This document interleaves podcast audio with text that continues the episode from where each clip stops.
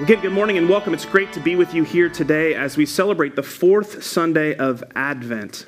You might remember that the past two Sundays we have been preparing for the coming of the Lord, and we've talked a lot about John the Baptist the past couple Sundays.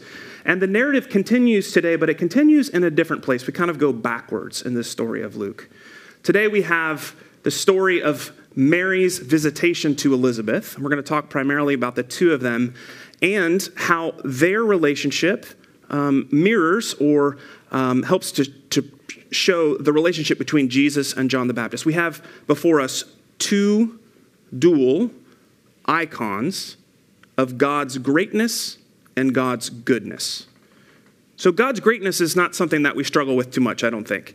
Um, if you go out to a place outside of the city at night and you look up at the stars, it's not hard to really imagine God's goodness because if you see the majesty, the majesty of all the stars and think about creation, if you're hiking in the woods, sometimes that, that you have that moment, that sense of awe that God made all this and it's amazing.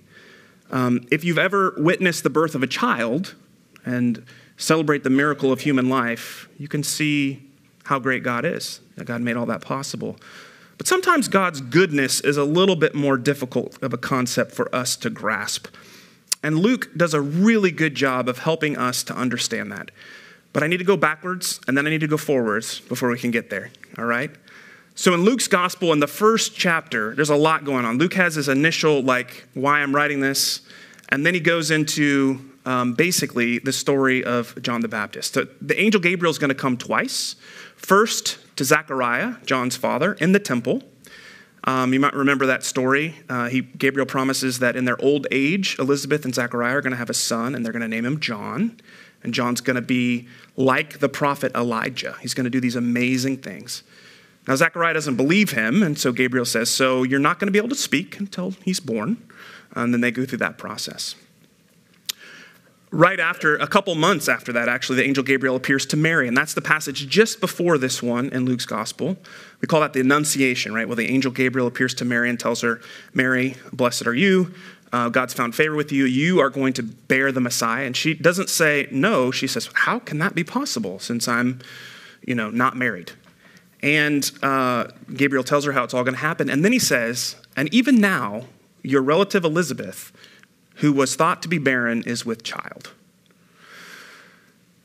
So when Mary goes right after that scene with haste on this journey of about 80 miles, would have taken her about four days from Nazareth down um, to a place in the Judean wilderness outside of, in between Jericho and Jerusalem, around there.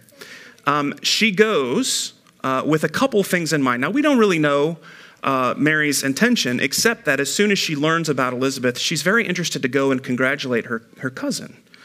So we have an echo of the Hebrew Bible, Elizabeth, right? Think of Sarah being old and barren. Think of um, Rachel um, being barren. Think of Hannah, who is the mother of the prophet Samuel, praying to God and God providing them with a son.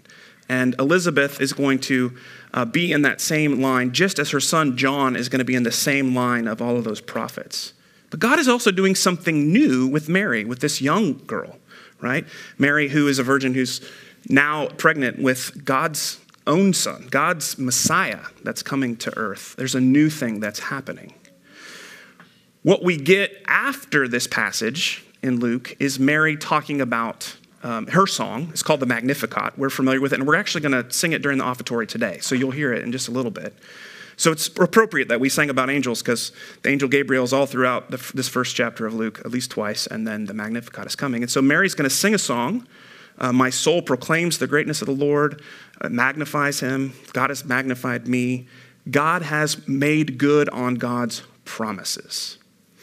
After that, when John is born, Zechariah is going to sing a song about how God has fulfilled his promises. So, all throughout Luke chapter 1, what's happening is that um, we're hearing about God's greatness and all the miraculous things that God has done creation and incarnation and all those kinds of things, but also about God's goodness, that God fulfills God's promises. God has promised that those who are hungry will be filled. God has promised that those who are oppressed will be freed. God has promised that those who are in prison or in captivity will be let go. God has promised sight to the blind. We're reminded over and over of God's goodness throughout uh, this passage uh, in Luke and throughout this whole first chapter of Luke. In the Annunciation, again, which happens just before this passage, um, God announces something to Mary that seems really, really remarkable, and it is really, really remarkable. But I don't think it's out of the ordinary in this context. I believe that God is announcing to each of us today some profound things in our lives. And I'm going to circle back around in just a minute and tell you what I think they are. But first, I want to talk about Mary and Elizabeth. I want to talk about um, these pillars of greatness and goodness coming together in this holy moment in the visitation. When Mary enters the household of Zechariah and says hello, we're told that the child, John, um, who's two or three months uh, along, maybe, maybe a little longer, um, no, a little longer, five or six months, uh, leaps in Elizabeth's womb. Now, those of you women who've been pregnant before, and those of you who've been around uh, pregnant women, know that you know we sometimes talk about babies kicking, right? And and that could be a movement of an elbow or any kind of part, and there's kind of a movement. But this is something different. This is like the baby like jumps off a trampoline, right? And Like, wouldn't that be uh, disturbing, painful? I don't know. Um, and when that happens, Elizabeth is filled with the Holy Spirit, just like the prophets of old and she exclaims to Mary that wonderful prayer Blessed are you among women, blessed is the fruit of your womb. And why is it that the mother of my Lord has come to me? It's this remarkable exchange that happens between these two women, and in the sense that um, Elizabeth, in her old age and being barren, is pregnant, and Mary, in her young age, um, who shouldn't be pregnant, is pregnant. And they come together, and there's a meeting, both of Mary and Elizabeth and of Jesus and John in utero. Um, and I think that's really uh, a wonderful precursor for their relationship as it will continue and as we've, we've heard about um, later in the Gospels. Because Elizabeth is filled with the Holy Spirit, she's able to recognize before her what God is doing in her midst. And there's a lesson for you and I there. If we're filled with the Holy Spirit, we can be able to recognize what God is doing in our midst as well. God announces to Zechariah, the husband, that John's going to be born, but God announces to Mary, and then later to Joseph, in a dream, uh, that Jesus is coming. And in those announcements, God is showing forth greatness and goodness. For you and I today, as we uh, prepare to enter into the Christmas season beginning very soon, as we've just talked about, um, I want us to pause for just a second and to think about this season of Advent, this season of preparation. And I really want us to think about what God is announcing to you this day. What good news is God announcing to you? And will you be in a position to be able to hear and receive it? Now, I'm, I'm convinced of a couple things, right? Number one, I am convinced that God is inviting you in this season into a deeper relationship with God. I know that. I know that's true. I hope you hear that invitation. I hope you accept it. I also know for sure that God is announcing to you an invitation to read Holy Scripture, particularly Luke's Gospel, so that you might continue to grow in your faith and your ministry. I suspect that God is announcing to you some other things as well, but I'm not going to tell you what they are because I don't know.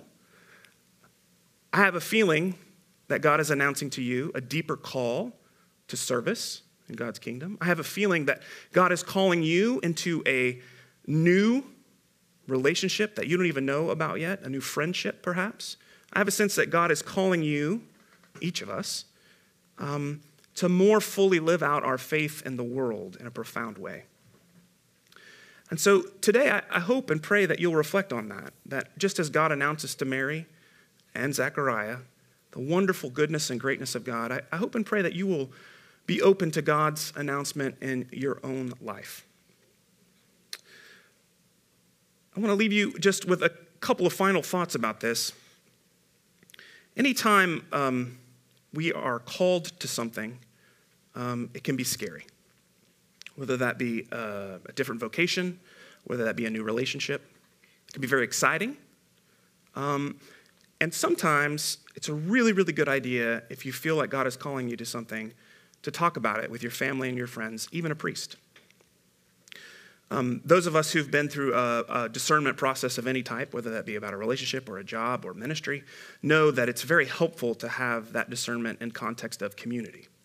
And so I want to encourage you all, as God is announcing, whatever God is announcing to you today, um, to work that out with other people as well.